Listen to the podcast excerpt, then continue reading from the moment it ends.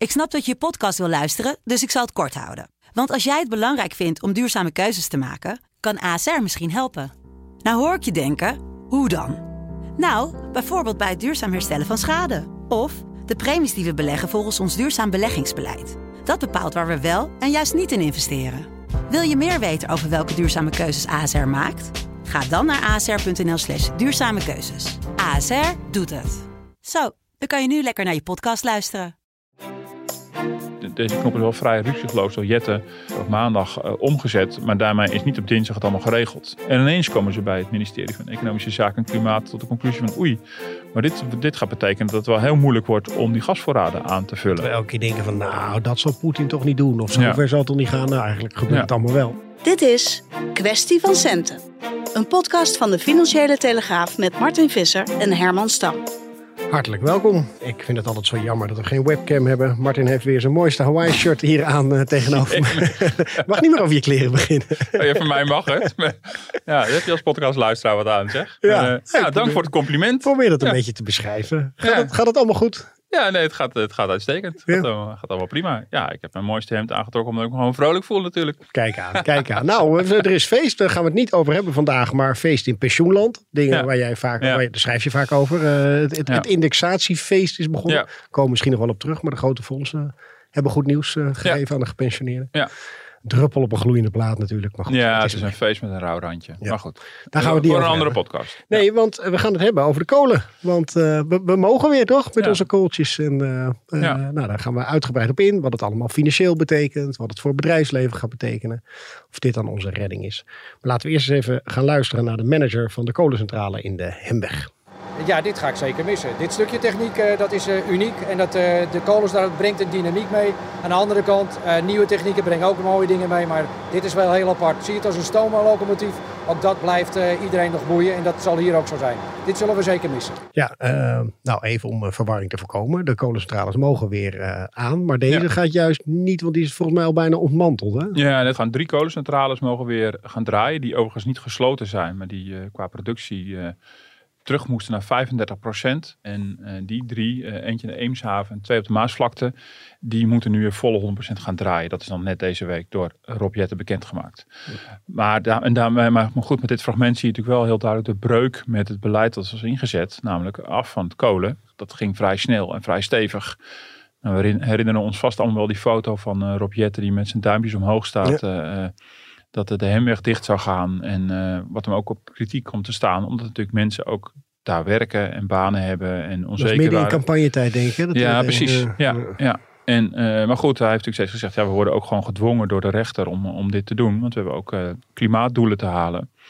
Ja, en in die zin is het natuurlijk wel heel tekenend eh, voor, voor ja, in welke energiecrisis we nu zitten. Dat, dat, ja, dat nu een deel van die sluitingen of de productieverlagingen eh, weer wordt teruggedraaid. Ja, en dan vraag ik meteen maar, eh, hoeveel zoden zit het aan de dijk? Want het klinkt wel een beetje een hele ouderwetse methode. Van, Ja. de, de kolen moet het dan maar gaan Ja, nou kijk, weet je, want het lastige is natuurlijk, er moet, moet op heel korte termijn moet natuurlijk gereageerd worden. Omdat, ja, nu we, we- we zijn toch langzamerhand in het scenario terechtgekomen waar, eh, waar we toch met z'n allen voor mij bang voor waren. Namelijk dat eh, gas en, en ook olie natuurlijk strategisch en politiek wordt ingezet tussen Rusland aan de ene kant en Europa en Amerika aan de andere kant.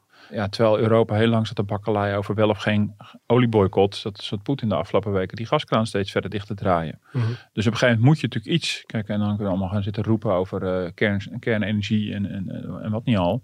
Maar dat heb je niet overnight geregeld. En deze centrales die staan er nu eenmaal. Dus in die zin heeft het natuurlijk, zit het wel zo aan de dijk. Ja, want de. Hemweg was wel aan het ontmantelen, maar de rest Ja. was eigenlijk nog best Nee, wel precies. klaar ervoor. Ja, want die eh, gingen te- terug naar 35% en die kan je gewoon weer aanzetten. Of nou, gewoon, daar kunnen we misschien straks over hebben of dat allemaal zo gewoon maar weer kan. Mhm. Maar, ehm, eh, maar ja, dat, dat- is wel een, een manier om op, op korte termijn te, te, te reageren. Want waar het nu dit jaar vooral om gaat, om te zorgen dat de gasvoorraden voor komende winter snel genoeg gevuld worden. En dat ging gewoon te traag. Ja. En je ziet ook, Duitsland heeft ook deze keuze gemaakt. Het is een moeilijke afweging en ook interessant dat die dus uiteindelijk zo gemaakt is. Tussen het klimaatdoel aan de ene kant en de, de energievoorziening aan de andere kant. En nou, nu is het, is het zo. En de, de gedachte is een beetje, als je meer eh, stroom opwekt met kolen, dan, eh, dan, eh, dan heb je minder gas nodig voor het opwekken van stroom. En dat gas kan je dan gebruiken voor de gasopslag Ja. voor de komende winter. Zodat er warmpjes bij blijven zitten. Want dat is allemaal het spel, hè? Van dat Ja. je voor de winter in ieder geval Precies. voldoende moet hebben. Want Ja. niemand weet hoe lang die oorlog nog duurt en wat er allemaal staat te gebeuren. Dus daar moet je je op voorbereiden. Ja, Waar, waar, waar halen we die komen? Want die halen we niet meer uit Limburg, neem ik Nee. aan. Waar, waar halen we dat vandaan? Nou, dat die, dat is nog wel een, dat is wel een serieus punt. We bedoel, gewoon een wereldmarkt voor kolen. En dat gaven die centrales ook aan. Je kan niet van het een op het andere moment ineens van 35% op 100% overstappen. Want dat wordt ook allemaal strategisch ingekocht. En ja, zo'n centrale heeft nu een inkoopbeleid op 35%. Dus die heeft het echt niet binnen een dag allemaal eh, bijgespijkerd. Dus daar gaat ook tijd overheen, voor zover ik begrijp. Kan de, de, de, de productiecapaciteit van een centrale kan het wel aan om 100% te gaan. Maar je hebt daarna natuurlijk wel die kolen als, als, als grondstof nodig. Dus, dus eh, nou goed, eh, collega Theo Besteman schrijft vanda- eh, van de week daar ook verhalen over. Hoe die, die wereldmarkt voor kolen natuurlijk ook meteen in beweging komt. En al in beweging was, die kolenprijs is veel hoger. Dus moet nu tegen veel hogere prijs moet er alsnog worden ingekocht. Dus ook dit is niet een knop. Ik bedoel, dit- deze knop is wel vrij ruziegeloos door Jette op maandag eh, omgezet. Maar daarmee is niet op dinsdag het allemaal geregeld. Eh, Dus dit, dit moet worden ingekocht. Dat, gaat, eh, dat zal wel enige weken duren, gaven de centrales aan, voordat we echt ook naar die 100% gaan. En dat gaat veel geld kosten. Dus dat addertje zit ook nog onder het En het lijkt me ook nog wel, als je het over klimaatdoelstellingen hebt. Ik weet niet, ik zit er minder in dan jij. Maar of je er bijvoorbeeld wat kolen uit Polen haalt. En dat moet ook weer deze kant op Ja. vervoerd worden, toch? Ja. Dat eh, is sowieso. een soort belasting. Nee, zeker. En, en dus sowieso is het, is het voor de klimaatdoelen, eh, voor het stoken zelf, voor het vervoeren en dergelijke, is het, eh, is het nadelig. Dus dan moeten we andere manieren, en dat komt nog dat plan, om te kijken of er op andere manieren alsnog dan eh, klimaatdoelen kunnen worden gehaald. Ehm, ja, dat wordt toch wel nog een hele ingewikkelde puzzel voor, eh voor Rob Jetten, want hij heeft natuurlijk wel die rechtelijke uitspraak. Overigens moet ik zeggen, dat, nou, die, die uitspraak die komt allemaal van Urgenda, zo'n zo'n groep eh, activisten die, die via de rechter afgedwongen heeft dat Nederland zich moet houden aan internationale verdragen. Overigens natuurlijk al heel raar dat een rechter dat moet. Ik vind het niet raar dat, dat een, persoonlijk dat een rechter dat zegt, maar dat een rechter dat moet zeggen. Hmm. We zetten onze handtekening onder een internationaal verdrag, maar blijkbaar hebben we een rechter nodig om ons eraan te herinneren dat we dat, we dat verdrag hebben getekend. Eh, maar ook vanuit Urgenda eh, er kwam wel al deze week het geluid van, nou, we begrijpen ook wel dat het een heel uitzonderlijke situatie is. Hmm. En, ehm, Dus die gaat daar niet weer extra op procederen. nou, dat was jij? niet, dat was niet, dat was maar niet mijn, eh, mijn, eh, mijn indruk. Maar dan zal er wel even van afhangen of, of Rob Jetten in de loop van dit jaar in staat is om daar geloofwaardige eh, nieuwe plannen tegenover te zetten. Die dan op een andere manier ervoor zorgen dat die klimaatdoelstellingen wel halen. Ja, want dat wilde ik je ook vragen. Hoe eh, geloofwaardig vind je het allemaal overkomen? Of hoe goed voorbereid? Want het lijkt wel een beetje van, ja, Ja. wat is dit nou weer? Ja, Eh, niet echt. Nee, dat komt totaal niet eh, goed voorbereid eh, over, moet ik zeggen. Ehm, eh, dat, dat kwam van de week ook wel heel duidelijk naar voren. Dat ook de, vanuit de directies van die, van die centrales ook wel werd aangegeven. We hebben hier al, al weken om gevraagd van beste ministerie. Mogen we in overleg, mogen we met jullie de scenario's doornemen? En uiteindelijk eh, is dat volgens die centrales niet of nauwelijks gebeurd. En kregen ze een kwartier voor de persconferentie een telefoontje met de mededeling. We gaan straks bekendmaken dat jullie naar 100% moeten. Maar dat is ook onnozel, ook qua inkoop. Ja. Je had toch eigenlijk beter achter de schermen Ja. al eh, die, die, die centrales wat kunnen laten inkopen. Ja, Dus nee, ik heb Rob Jetten, ja, Rob Jetten, de klimaatminister, heeft natuurlijk heel lang deze optie afgehouden. En dat snap ik ook wel, want dat wil je natuurlijk liever niet. Maar op een gegeven moment zal je wel moeten. En je hebt natuurlijk de afgelopen weken gezien hoe het gegaan is, de, de actie vanuit Rusland. En die ging misschien wat minder abrupt dan we van tevoren in ons doemscenario's hadden gedacht. Hè. Bedoel, ehm, de, doemscenario's was dat, dat, dat, dat Poetin op een zeker moment, van het een op het andere moment, de hele gaskraan, de hele gastoevoer zou dichtdraaien. Maar zo gaat het dus niet. Het gaat veel geleidelijker. Maar je weet nog wel, eh, het was nog dat, een, dat voor mij misschien alweer twee maanden geleden ongeveer, dat het hele verhaal kwam van ja, gas moet voortaan worden betaald in roebels. En dat was ook een soort opmaat hier naartoe. Dat was een opmaat naar het, het, het, het verleiden van Europese landen dan wel in roebels te betalen. Dan wel te zeggen, nou dit, dit mogen we niet of dit willen we niet vanwege de sancties. En dan had Rusland natuurlijk een stok om mee terug te slaan. Van ja, maar dan krijg je geen gas. En dat, dat zijn de manieren waarop het gaat. Het gaat Mhm. niet overnight. En dus zag je wel eh, in de afgelopen periode eh, dat is een aantal Europese, Oost-Europese landen en toen ook Nederland. Dat werd niet meer helemaal van gas voorzien. Het ging niet meteen om 100% van het gas, maar om, om een kleinere hoeveelheid. En toen kwam ook Duitsland, Italië erbij. En stapje voor stapje gaat dat zover. En die gaskraan gaat stapje voor stapje dicht. Ondertussen gaan de gasprijzen omhoog. Hoeft het niet eens per se heel nadelig te zijn voor de inkomsten van Poetin. Eh, en dat is precies het, een soort scenario waar je ingerommeld wordt. En ineens komen ze bij het ministerie van Economische Zaken en Klimaat tot de conclusie van oei, maar dit, dit gaat betekenen dat het wel heel moeilijk wordt om die gasvoorraden aan te vullen. Mhm. Want dat heeft een enorme eh, effect op de prijzen die allemaal verder omhoog gaan. Ehm, eh, je, je hebt ook minder gas wat je inkoopt. Dat- Dat is, dat, je zit nu in een situatie, misschien is die wel lastiger dan een acute noodsituatie. Want een acute noodsituatie heb je gewoon domweg op een gegeven moment te weinig gas. En dan moet je meteen in actie komen. En nu heb je in principe nog geen gastekort. Dat zei Jette ook. Ik bedoel, dus op dit moment is er geen tekort aan gas. Dus ik kan me voorstellen dat je dan ook wel even draalt om te reageren. Maar ja... Maar mijn ervaring is ook dat, je, dat we elke keer denken van nou, dat zal Poetin toch niet doen. Of zover Ja. zal het toch niet gaan. Nou, eigenlijk gebeurt Ja. het allemaal wel. Dus Ja. dat je maar beter kan voorbereiden op echt het allerergste scenario. Ja, nou, ik heb steeds andersom gedacht. En denk van waarom wacht hij zo lang? Ik begrijp het niet. Waarom wacht hij zo lang om dit, dit, om dit middel in te zetten? Om gewoon keihard terug te slaan. En, en natuurlijk heeft hij die inkomsten nodig. Dus hij moet het wel heel slim spelen. Hij heeft, moet het behendig spelen. Maar ja, ik vind het uiteindelijk nog wel meevallen hoe lang hij meer gewacht heeft om, om, dit, middel, eh, om dit middel in te zetten. Maar uiteindelijk doet hij toch. Ja. En ja, vanuit zijn standpunt heel begrijpelijk. Ja, alleen je krijgt uiteindelijk, eh, stel dat het allemaal zover komt van er komt gewoon niks meer uit Rusland. eh, zal die toch ook zichzelf heel veel pijn gaan doen. Dan wel, En, ja. eh, Ja. Zich als economische speler in ieder geval totaal Ja. uitschakelen op de wereldmarkt. Ja, nee, en dan moet hij natuurlijk inschatten of die, of die de Russische olie en gas ook elders op de wereld kwijt kan. Er zijn nog wel andere energieverbruikers in de wereld. Er zijn altijd wel wat regimes in- die dat willen hebben, toch? Zoals in Azië bijvoorbeeld, China, India. Ja. Maar goed, zeker. Ik bedoel, als hij de kraan helemaal zo dichtdraait en doet het inderdaad gewoon heel abrupt, dan heeft het, is het ook een enorme verstoring natuurlijk van de markt. En dan zit hij natuurlijk ook met, eh, met, met zijn, eh, met zijn eh, grondstoffen, met zijn, met, zijn, met zijn energie. Dus in die zin moet hij dat zelf inderdaad ook heel behendig doen. En eh, moet hij dat stapje voor stapje doen. En dat is precies wat er nu, wat er nu gebeurt. En Mhm. eh, ja, ik, ik- kijk, we hebben natuurlijk al eerder een situatie gehad bij, eh, bij de annexatie van de Krim dat Europa allemaal sancties ging stellen. En toen ging Rusland allemaal tegensancties stellen. En dat spel is tot nu toe eigenlijk niet op die manier gegaan. Van sancties en tegensancties. Of we merken het inmiddels niet meer. Want misschien heeft Rusland ook niet zoveel opties meer om, om ons te sanctioneren. Maar dit is natuurlijk het, het middel om tegendruk eh, uit, te- uit te oefenen. En, eh, en Poetin moet het ook niet te langzaam doen. Want dan kunnen Europese landen zich er helemaal op voorbereiden. En dat zie je natuurlijk ook wel gebeuren. Je Mhm. Door, door gestegen gasprijs is het gasverbruik vorig jaar al een stuk minder geweest. En dat is eh, niet omdat we minder gaan douchen voor Poetin, maar gewoon omdat het gewoon heel duur wordt, denk ik, voor, voor de meeste mensen. Eh, dus die prijs was aanvankelijk de reden. Nou, daar komt er nu de, de, de politieke reden bij.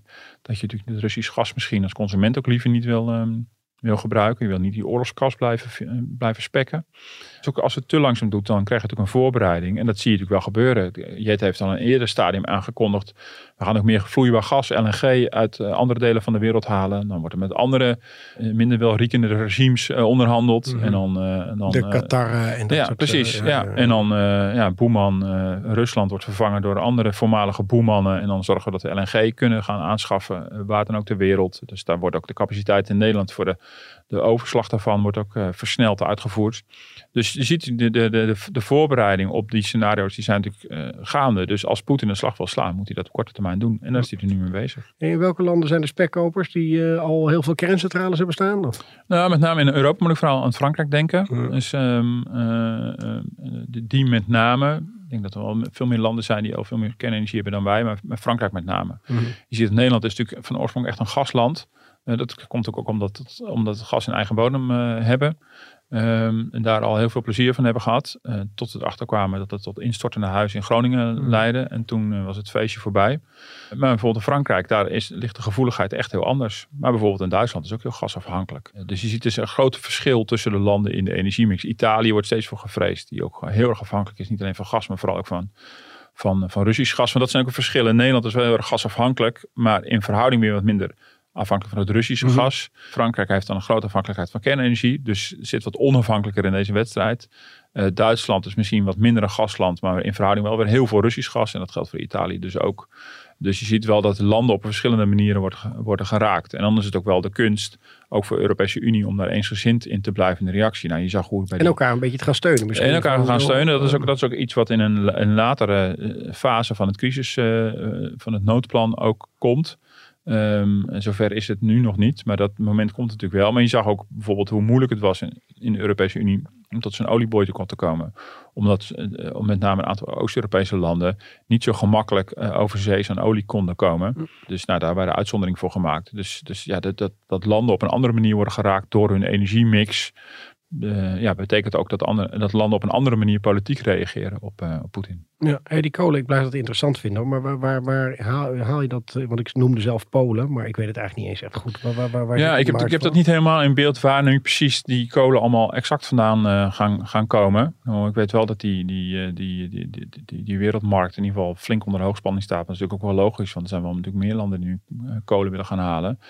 Dus uh, ja, ik kan me voorstellen dat dat ook wel weer tot verschuivingen leidt. Dat die centrales ook moet gaan uitzoeken van ja, hoe gaan we dat nu in korte termijn in zulke grote hoeveelheden doen. Want je kan je voorstellen van 35% naar 100%, dat is nogal dat is nogal wat. Ja, ik, ik weet niet precies op welke landen ze zich nu heel erg richten. Maar er zullen inderdaad ook wel, dat kan ook, ook nog wel relevant zijn om uit te gaan zoeken van wie zijn nou de winnaars hiervan. Want er zijn altijd, er zijn altijd winnaars, eh, ook in, in zo'n crisissituatie. Ja, en die misschien, juist in de crisissituatie. Uh, de, tent kon al bijna dicht en hey, we kunnen alles weer opstarten qua mijnen. En, ja, uh, ja. kijk, en, en, en of de energiecentrale zelf die grote winnaar zijn, dat is nog maar eens de vraag. Want ze kregen een, eh, een compensatie, ze kregen een vergoeding voor het feit dat ze terug moesten in productie. En die vergoeding gaat Jetten nu voor andere doelen inzetten. Maar die strijd is niet gestreden. Want uh, A, die centrales hebben dus al een tijdje op een lager productieniveau gedraaid. En B, ze zullen nu, als ze weer gaan die kolen moeten inkopen tegen, tegen enorme prijzen. En die zullen wel bij Jet alsnog een rekening daarvoor, uh, zullen Jet alsnog een rekening daarvoor gaan presenteren. Ja, we hebben hem veel genoemd. Hè? Rob Jetten, onze klimaatminister. ik denk dat het even tijd is om naar hem te gaan luisteren. En daar achteraan komt meteen Hans Veilbrief, die de staatssecretaris is van Mijnbouw. Ja. We zullen in Nederland, maar ook in andere Europese landen, alles op alles moeten zetten om de gasopslagen voor komende winter gevuld te krijgen. Dus alle vormen van gasbesparing zijn nodig. Ook het minder hard laten draaien van gasgestookte elektriciteitscentrales. En daarvoor hebben we voor de korte termijn meer kolenproductie nodig. Pas wanneer een dermate groot gastekort zou ontstaan dat de veiligheid van mensen in het geding is, omdat we bijvoorbeeld geen gas meer hebben om ziekenhuizen te verwarmen, te koken of dieselolie te maken, dan pas komt de inzet van het Groningenveld ter discussie.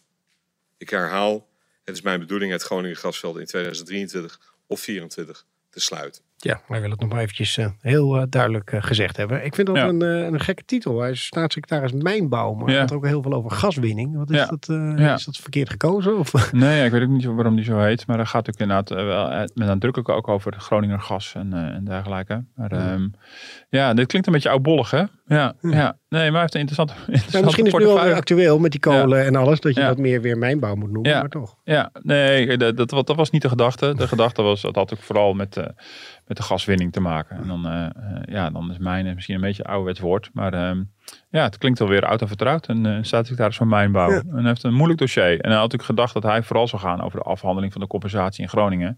Maar nu zet hij ook gewoon voor de vraag van uh, gaan we die Groningen gaskraan op een gegeven moment verder opendraaien. Ja. We kennen hem natuurlijk nog goed uit de tijd in uh, Brussel. Hè, die uh, ja. bij de eurocrisis betrokken was ja. als hoogste ambtenaar van het ministerie van Financiën. Ja, en daarna is hij is die hoogste Europese ambtenaar geworden van de Euro Working Group. Was hij, nou, wat, wat Jeroen Dijsselbloem natuurlijk was, was de voorzitter van de Eurogroep. Maar daar is ook een ambtenarenapparaat en daar is ook de, de topambtenaar, de hoogste ambtenaar geweest daarvan.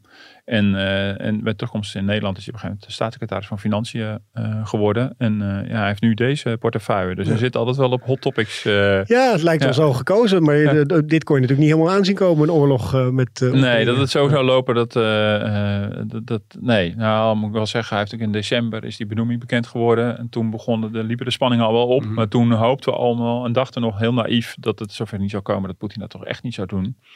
Maar goed, de, de gasprijzen liepen toen ook overigens op. Hè, om uh, maar goed, dat was, dat was vanwege die spanning rondom de oorlog. Dat was ook omdat überhaupt alle grondstoffen duurder werden in, in de nadagen van, van de coronacrisis. Uh, dus, dus, dus de vraag over moet Groningen op een gegeven moment eh, die gaskraan weer worden opengedraaid, die ligt er echt al een heel tijdje op tafel.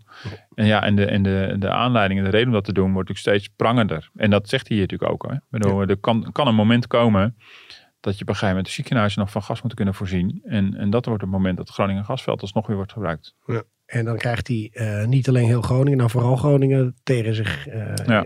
ja. maar ik ben ook vooral benieuwd naar die combi met Jette, die dan heel erg uh, voor het klimaat moet opkomen. Ja. Hoeveel gestoei is er tussen deze mannen? Want hij is ook vooral verantwoordelijk dat Nederland gewoon nog genoeg energievoorziening heeft. Ja, lekker. En dat, dat zal wel deels de verklaring zijn dat het, dat het allemaal zo, zo last minute, in ieder geval zo oogt het, besloten is. omdat er op Jette natuurlijk, kan ik me voorstellen, deze keuze voor het weer, weer laten draaien van de kolencentrales tot het, tot het laatste moment te willen uitstellen. Uh, maar toch kan het op een gegeven moment niet anders. Het is ook een van de, van de onderdelen in de escalatieladder, zoals het dan heet, in het crisisplan. Dus een, uh, dus een groot crisisplan, bescherm- en herstelplan gas. Um, en dat is, dat is inmiddels geactiveerd en daar zitten gewoon verschillende maatregelen in. En een van die maatregelen is om te gaan, gewoon te kijken naar de andere productiemix. Uh, en dat is natuurlijk nog wel logisch. Dat je op een gegeven moment zegt, als je een gastekort hebt, dan moet je kijken of er andere mogelijkheden zijn. Dus daar wordt ook flink om gesteggeld. En, um, kijk, en het is aan vuilbrief om weer te voorkomen dat die, dat die gaskraan in Groningen open gaat. Want ja, ga, bedoel, we, we, willen van het gas af omdat het zo gezegd allemaal niet duurzaam is. Maar gas is nog wel veel duurzamer dan kolen. Mhm. Dus dat je om die klimaatdoelen te halen, deze beslissing over kolen zo lang mogelijk hebt uitgesteld. Is zichzelf wel begrijpelijk. Ja. Maar ja, we gaan Hebben ze niet gewoon eigenlijk ook een hele stomme fout gemaakt door niet veel eerder aan de slag te gaan met uh, Groningen repareren, mensen daar huizen aan te bieden die veel beter bestand zijn tegen aardbevingen of uh, herplaatsen, mooie woningen voor ze bouwen. Dan had je toch eigenlijk best wel heel goed voorbereid. Ja, dus je ziet heel veel parallellen met de kinderopvangtoeslagaffaire uh, in deze. Dat het gewoon blijkbaar heel moeilijk is om die compensatie te regelen. Want dat willen we dan meer op zijn Nederlands echt heel goed en heel precies doen. Um, dus je wil uh, bedoel, niet alleen mensen genoeg compensatie geven, maar je wil mensen vooral ook niet te veel compensatie mhm. geven. Het is heel erg Hollands, het is heel bureaucratisch en dan krijg je enorm gesteggel. En dan duurt het dus ontzettend lang. En die ondankbare taak mag Veilbrief nu afmaken. Overigens vraag ik me wel een beetje af. Ik, ik lees het ook wel her en der. Mensen zeggen van nou, uh, weet je, gooi die gaskraan toch open. En dan geef je die mensen gewoon wat extra compensatie. Ja, denk, ja, een hele hoop, want je bent nu toch heel veel geld kwijt. Ja, maar, dus, maar, wie wil er nu in een, huis, in een huis wonen dat misschien dat dan weer aardbevingsgevoelig is? Ik bedoel, wil, wil je dat dan wel? Er is natuurlijk wel een belofte gedaan. En ik snap wel dat je die belofte zo lang mogelijk in stand wil houden. Kijk, als het echt een nood aan een man is, dan kan je niet anders. Dat snap ik ook. Dus het voorbeeld van die ziekenhuizen vind ik wel een goede. Dan, ik, snap, ik kan me voorstellen dat Groningers dan zelf ook wel overtuigd zijn van ja, weet je, maar nu wordt het echt wel te gortig. Uh, maar als je dus in een huis woont, precies wat jij zegt, wat al jaren vol met scheuren zit, misschien wel gevaarlijk om in te wonen. Het is waarschijnlijk zelfs al vastgesteld dat het gevaarlijk is. Het moet echt hersteld en gerepareerd worden, moet gecompenseerd worden. En als je dan ondertussen, dat is nog niet afgerond, en dan de discussie krijgt van nou, misschien moet die gaskraan toch wel over, en dan krijg je, dan krijg je wat extra geld. Ja, wat mhm. schiet je daarmee op? Dat is natuurlijk verschrikkelijk. Um, uh, dus in die zin zie je natuurlijk wel dat, dat, dat dit, dit probleem uh, het kabinet weer in de staart bijt. Bedoel, uh, precies wat je zegt. Als je het nou eerder had opgelost. Ja. Nu zit je nog maar altijd achterstallig. heel veel credits en dan ja. ga je naar Groningen toe zeg je nou, we hebben dit in ieder geval ja, Die zijn geen credits meer te halen. Nee. Als je het nu regelt heb je zoiets van, hé, eindelijk. Maar die credits zijn hier natuurlijk niet meer te halen. Verschrikkelijk. En Velbrief, nou, die, die, die lijkt zijn best te doen. Hij, ik begrijp dat hij één dag in de week in Groningen werkt. Dus hij zoekt echt een contact op.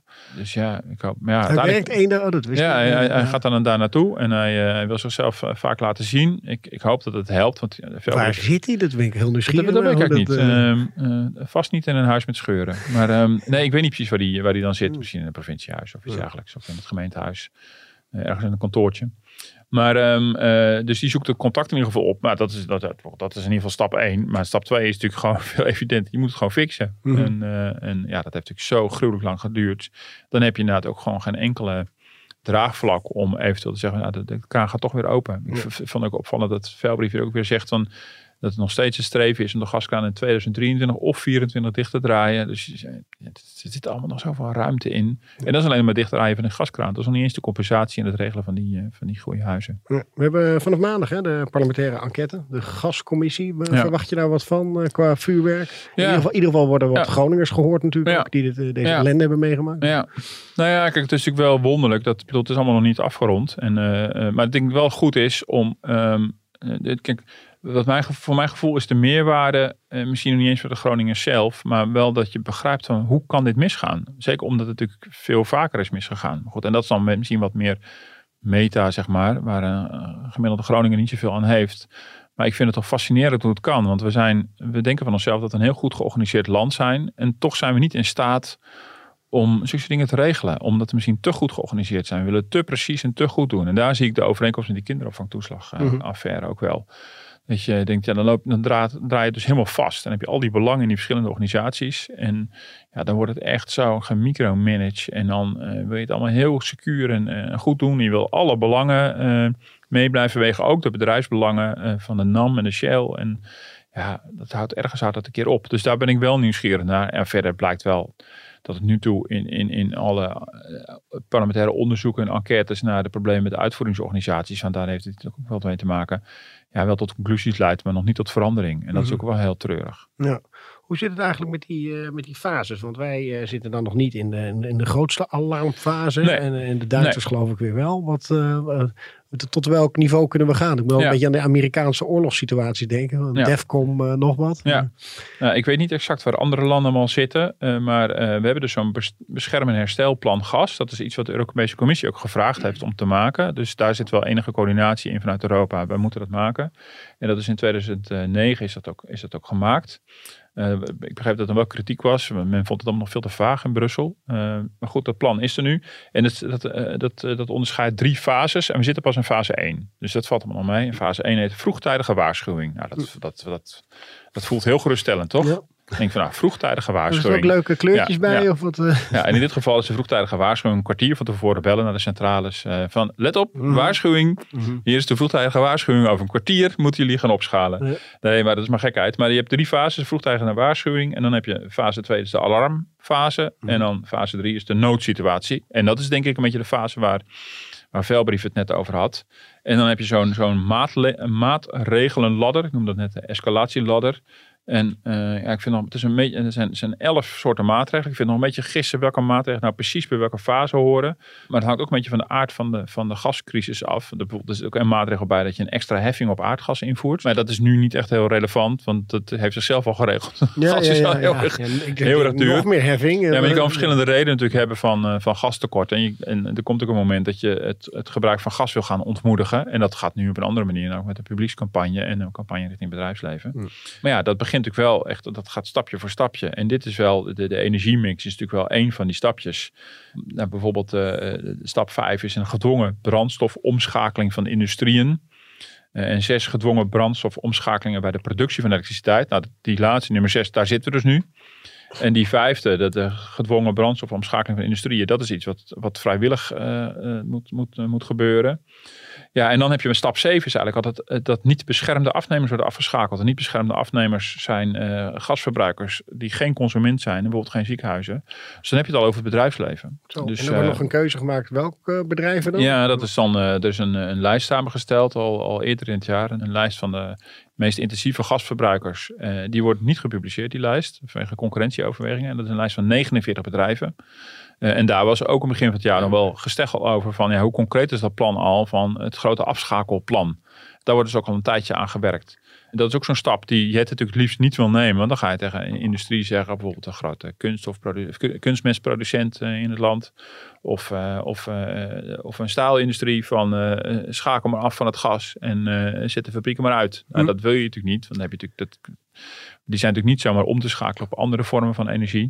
Ik ben altijd, uh, als je dit dan zo opnoemt, van hoe, ver, hoe snel je zover kan komen. Dat ja. je het over dit soort scenario's hebt. Ja, zeker. Want kijk, dat is ook allemaal weer gericht op die gasvoorraden. Dus, eh, dus dit kan dus ook gebeuren. Daarom vond ik het ook heel apart, want we hebben eerder in het jaar ook wel verhalen over gemaakt. Over dat plan van die 49 bedrijven. En toen werd ook wel steeds bezworen, uh, ook, ook vanuit, uh, nou, vanuit het ministerie. Ja, maar zover is het allemaal niet. En het speelt pas eind van het jaar. Ja, dat veronderstelt dat je pas uh, in dit soort scenario's terechtkomt op het moment dat er gewoon echt feitelijk een gastekort is. Maar dat is natuurlijk niet waar. En dat komt nu heel duidelijk naar boven.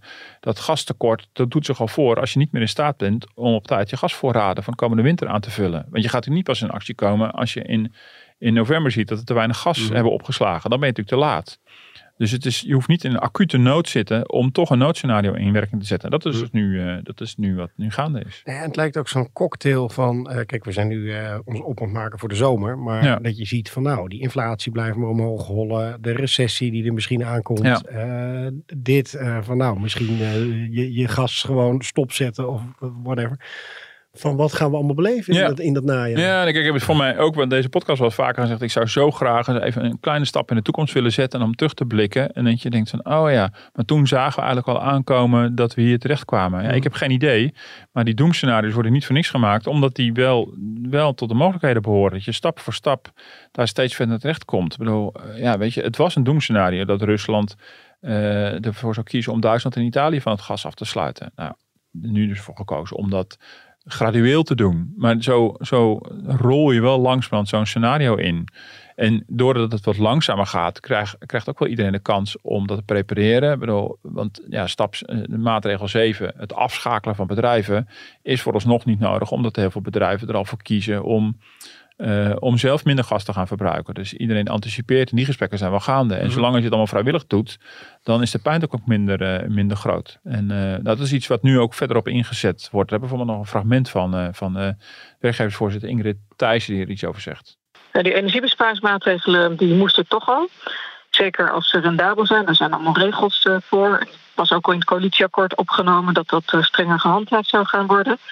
Nu, de extra maatregel is dat uh, dat er dus gevraagd wordt aan bedrijven, zeker hele grote verbruikers, zou je tijdelijk een deel van je uh, productie willen afschalen, waardoor je minder gas nodig hebt, maar daar word je dan voor gecompenseerd. Ja, precies. Het is uh, de tijden waarin we leven, zegt deze ja. aanpak. Nee, kijk, en dit was dus ook, dit is ook aangekondigd afgelopen maandag. Alle aandacht ging natuurlijk logischerwijs uit naar het opvoeren van de kolenproductie. Ehm, nou, er zou 1,9 miljard aan, aan geld zijn klaargezet voor de compensatie voor het feit dat centrales minder moesten gaan produceren.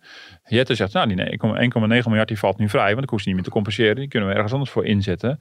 En uh, nou, dat gevecht gaat nog gevoerd gaan worden. Mm. Of dat wel helemaal, of dat al helemaal uh, allemaal kan.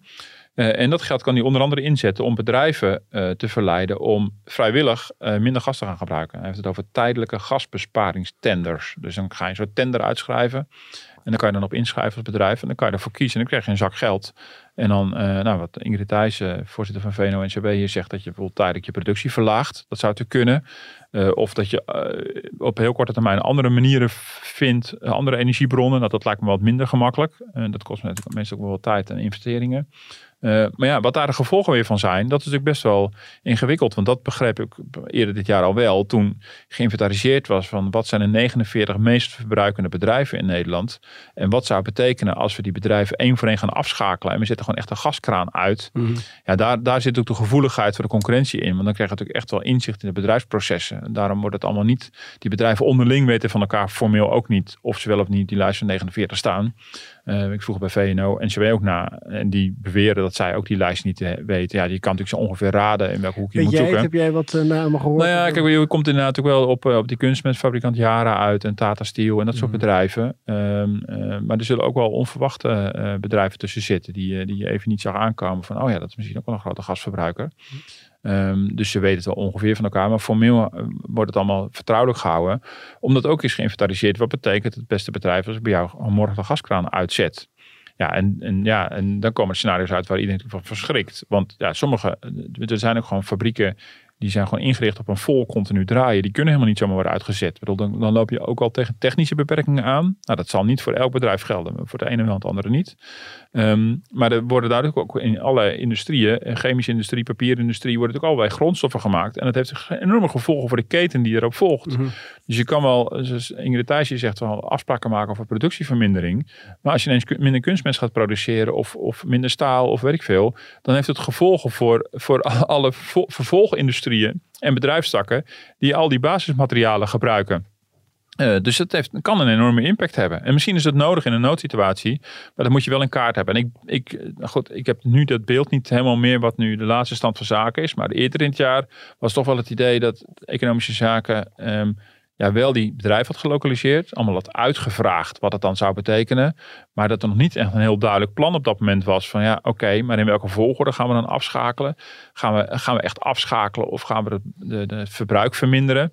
Ja, en, en, daar wil je natuurlijk ook liefst van ver mogelijk wegblijven. En daarom kies je het natuurlijk nu voor deze vrijwillige module. Maar ja, dat, dat kan wel bakken met geld gaan kosten.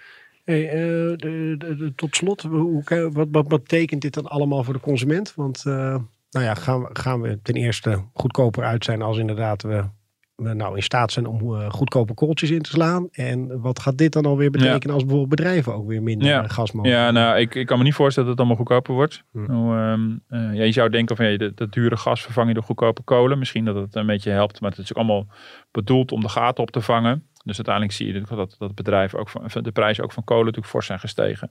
Dus ik denk niet ineens dat hierdoor de inflatie omlaag gaat. Nee, het wordt, ja, ik moest heel erg denken aan, het, uh, aan de Oekraïne-scenario's die Nederlandse banken onlangs maakten. Die had dan uh, de, de ramingen over de economische groei in Nederland. En dan zie je dat de Nederlandse bank gaat ervan uit dat de economie dit jaar een beetje kwakkelt, maar aan het eind van het jaar wel weer herstelt. Ja, behalve als de oorlog veel langer duurt en behalve als uh, de oorlog ook in die zin escaleert uh, dat, dat Poetin heel abrupt de, de, de energietoevoer gaat stoppen. En daar is weer de veronderstelling heel abrupt, want uh, dan is het effect groter dan wanneer het geleidelijk gaat. Als het abrupt gaat, dan moeten alle bedrijven plotseling om gaan schakelen. En dan heb je een enorme productieuitval. Um, maar dan, dan is het verschil wel groot. Bedoel, dan, uh, dan is de, de economische groei dit jaar ineens bijna 2,5% minder dan, dan het anders zou zijn geweest. Dan raken we in 2023 in een forse recessie. volgens dat scenario, dan, dan giert de inflatie nog verder omhoog en zal die langer aanhouden. En dan loopt de werkloosheid ook verder op. Ehm, maar ja, het is, scenario's zijn natuurlijk maar een poging om, om ja, die werkelijkheid te benaderen. Want hoe het in het echte precies uit gaat zien, of het abrupt is of gradueel, of we het op kunnen vangen, ja of nee, dat maakt heel erg uit. Maar je ziet natuurlijk wel van als het conflict, de oorlog heel lang aanhoudt en vervolgens ook tot allerlei geopolitieke reacties leidt, ja, dat dat ook, ook ons als consument uiteindelijk, uh, uiteindelijk zal raken. En ja, Jette, die vergezelde zijn persconferentie ook voor een oproep om ook als consument minder gas te gaan gebruiken. Zodat je met z'n allen kan bijdragen. Nou, dat is, dat is wellicht ook mogelijk, omdat je dus ziet dat het gasverbruik vorig jaar al fors gedaald is door de hoge prijzen. Dus um, um, ja, nu is het misschien wat lastiger, omdat je nou, met douchen kan natuurlijk uh, misschien. Maar we stoken natuurlijk met het mooie weer natuurlijk niet. Hmm. Dus ja, de echte klapper qua besparingen kan je natuurlijk pas weer maken in de winter. Als je bereid bent om met een sjaal om en een trui aan op de bank te zitten. En de aircootjes uit. En, en uh, nu dat zeker, ja. ja, ja. Hmm. Dus um, uh, en ik denk dat de grote klappen komt van die bedrijven. En die zien natuurlijk wel, die weten, die hebben wel een belang om hierin mee te gaan. Nu zat er ook een zak geld tegenover. En die weten van als we vrijwillig meedoen, dan voorkomen we een scenario waarin we gedwongen worden mee te doen met gasbesparing. Want dan hebben we het niet meer in eigen hand. En, en dat, weet je, die, die scenario's liggen natuurlijk in die zin wel klaar. Maar het is wel degelijk, eh, is er gewoon een optie dat op een gegeven moment een ambtenaar uh, vanuit het ministerie naar een bedrijf toe gaat en uh, bij wijze van spreken echt gewoon die kraan fysiek dichtdraait. Ik bedoel, dat, is, dat, is, ja, dat is wel een, een, een denkbaar scenario. Ik, ik, kan niet voorspellen of het zover komt. Maar dit zijn wel plannen die gewoon uh, op tafel liggen. al dan niet al helemaal uitgewerkt. Al dan niet heel goed over mhm. nagedacht. Ja, ja. Dat, dat, hopen we dan maar. ja, en dit is, dit is een soort eerste stap in die keten. Ja, we hebben nog een positief scenario. Hè? De oorlog die gewoon uh, stopt. Of ja, gewoon, zeker. Uh, en dan kan in één keer uh, dingen kunnen ook wel weer snel gaan. Ja, zeker. Ik weet niet of we dan ooit nog in zulke grote schalen spullen bij Rusland moeten inkopen. Nee, nee. Kijk, en je ziet de beweging natuurlijk nu wel gemaakt dat als, als, um, als we niet onvrijwillig van het gas afgaan van Rusland, dan gaan we dat vrijwillig doen. Alleen dan nemen we iets meer tijd voor. Hm. Dus die beweging wordt ook wel ingezet. We willen natuurlijk nooit meer zo afhankelijk zijn van Rusland. Maar ja, dan zijn we straks afhankelijk van een ander land. Dat zou je natuurlijk net zien. Um, dit roept natuurlijk ook vragen op de afhankelijkheid van, van China en wil je dat allemaal wel. Maar goed, dat wordt, wordt, wordt allemaal wel heel veel, omdat allemaal mm. nu allemaal ook Europese allemaal nou, afspraken spreiden is ook in ieder geval nou, spreiden kan sowieso geen kwaad. En, uh, maar goed, heeft, Nederland heeft gespreid en heeft een ander land weer niet gespreid. Die mm. zit toch met elkaar in hetzelfde, in hetzelfde schuitje. Uh, want dat is inderdaad in, de, in die hele maatregelenladder is in dat crisisplan, als je verder in de alarmfase noodsituatie komt, dan moet je ook het probleem bij andere landen gaan verhelpen of andere landen om hulp vragen. En dan moet je gezamenlijk kijken, dat lijkt me ook überhaupt heel verstandig, kijken wat is onze gezamenlijke behoefte aan gas en hoe kunnen we zorgen dat we elkaar kunnen helpen daarbij. Ja. Maar dan hebben we gelukkig altijd nog de rondvraag. Ja. Ik, uh, oh, ik heb zo mijn best gedaan om allemaal literaire boeken voor je te lezen. Maar ik was eigenlijk, ik kon niet stoppen met uh, Van Roosmalen. Het oh, ja. ik heb nou, en het is uh, een, soort, een soort bijbel. Zo Die heb gekregen voor Vaderdag, hè? Voor Vaderdag, ja. ja dat wist ik natuurlijk al. Door ja. de bol.com te gaan spieken wat de bestellingen waren. Maar hm. wat is het het helemaal waard, zeg. Ik kan echt... Ja, is nou, leuk. Ja, ja, ja. Knal, die knalt er doorheen. maar ja, dat is niet waar je op zoek bent naar mij van Herman, wordt nou eens wat literair. Nee, maar dat is wat zo, zo, zo, hartstikke goed. Nou, maar, maar ik wil het nog even over jouw nieuwe streep hebben. Mijn nieuwe streep? En sterren. Oh, de transfernieuws, transfernieuws. Dat is meer voor een andere podcast hè, van onze voetbalvrienden. Ja, ja. ja, ja. Maar uh, zelf ook een, uh, ja, ik ga je verlaten als uh, chef ja. EFT. Hè. Ja, is, wat relaxed. Maar het gaat niks voor de luisteraars. Het gaat niks, wat relaxed zeg hoor hem, hoor hem. het gaat niks betekenen voor de podcast. Want nee. die blijven gewoon Nee, dus eigenlijk de, de, onze luisteraar merkt er helemaal niets van. Behalve dat je wat ja, nee, ik ga er geen onaardige dingen zeggen. Nee, nee we gaan nee. er iets aan. Eerst moet ik even misschien uitleggen. Ik word nieuwsregisseur en dat betekent dat ik me niet alleen met de financiële redactie ga bemoeien. Ja, maar, maar, ook met de primeurs over Frans Bauer. En, uh, alles en alles. Uh, toch het verdwijnen van de Chinees in het Nederlandse landschap. Uh, ja. wat, wat, wat, wat, gaan we allemaal doen? lezen. Alles. Nee, we gaan meer... de bouw van windmolenparken. verdieping. alle, alle, oh, je gaat de verdieping doen. Ja. Oh ja, ja. oké. Okay. alle, alle, mogelijke telegraafonderwerpen. Dus dat is een enorme waaier aan, aan thema's waar je mee bezig gaat houden. En ik mag misschien hier al verklappen dat de ook een kleine facelift krijgt. En uh, nou ja, dat we daar ons heel erg op verheugen wat voor verhalen we weer kunnen brengen. Ja. Ik ben er enthousiast over, maar u snapt ook een beetje het zagrijn van Martin. Want volgens mij werken we wel leuk samen op die Ja, zeker, zeker. Ja. Maar uh, gelukkig blijven we elkaar hier gewoon uh, ja. elke week ja. zien. Nou goed, weet je, als jij een streep en een ster erbij krijgt en daar heel gelukkig van wordt, dan ben ik alleen maar blij voor jou. En, en je blijft bij de DFT podcast, dus het is alleen maar goed nieuws. Nou, kijk, mooier kan ik het niet afsluiten. Dan mag jij ook even snel de duimpjes doen.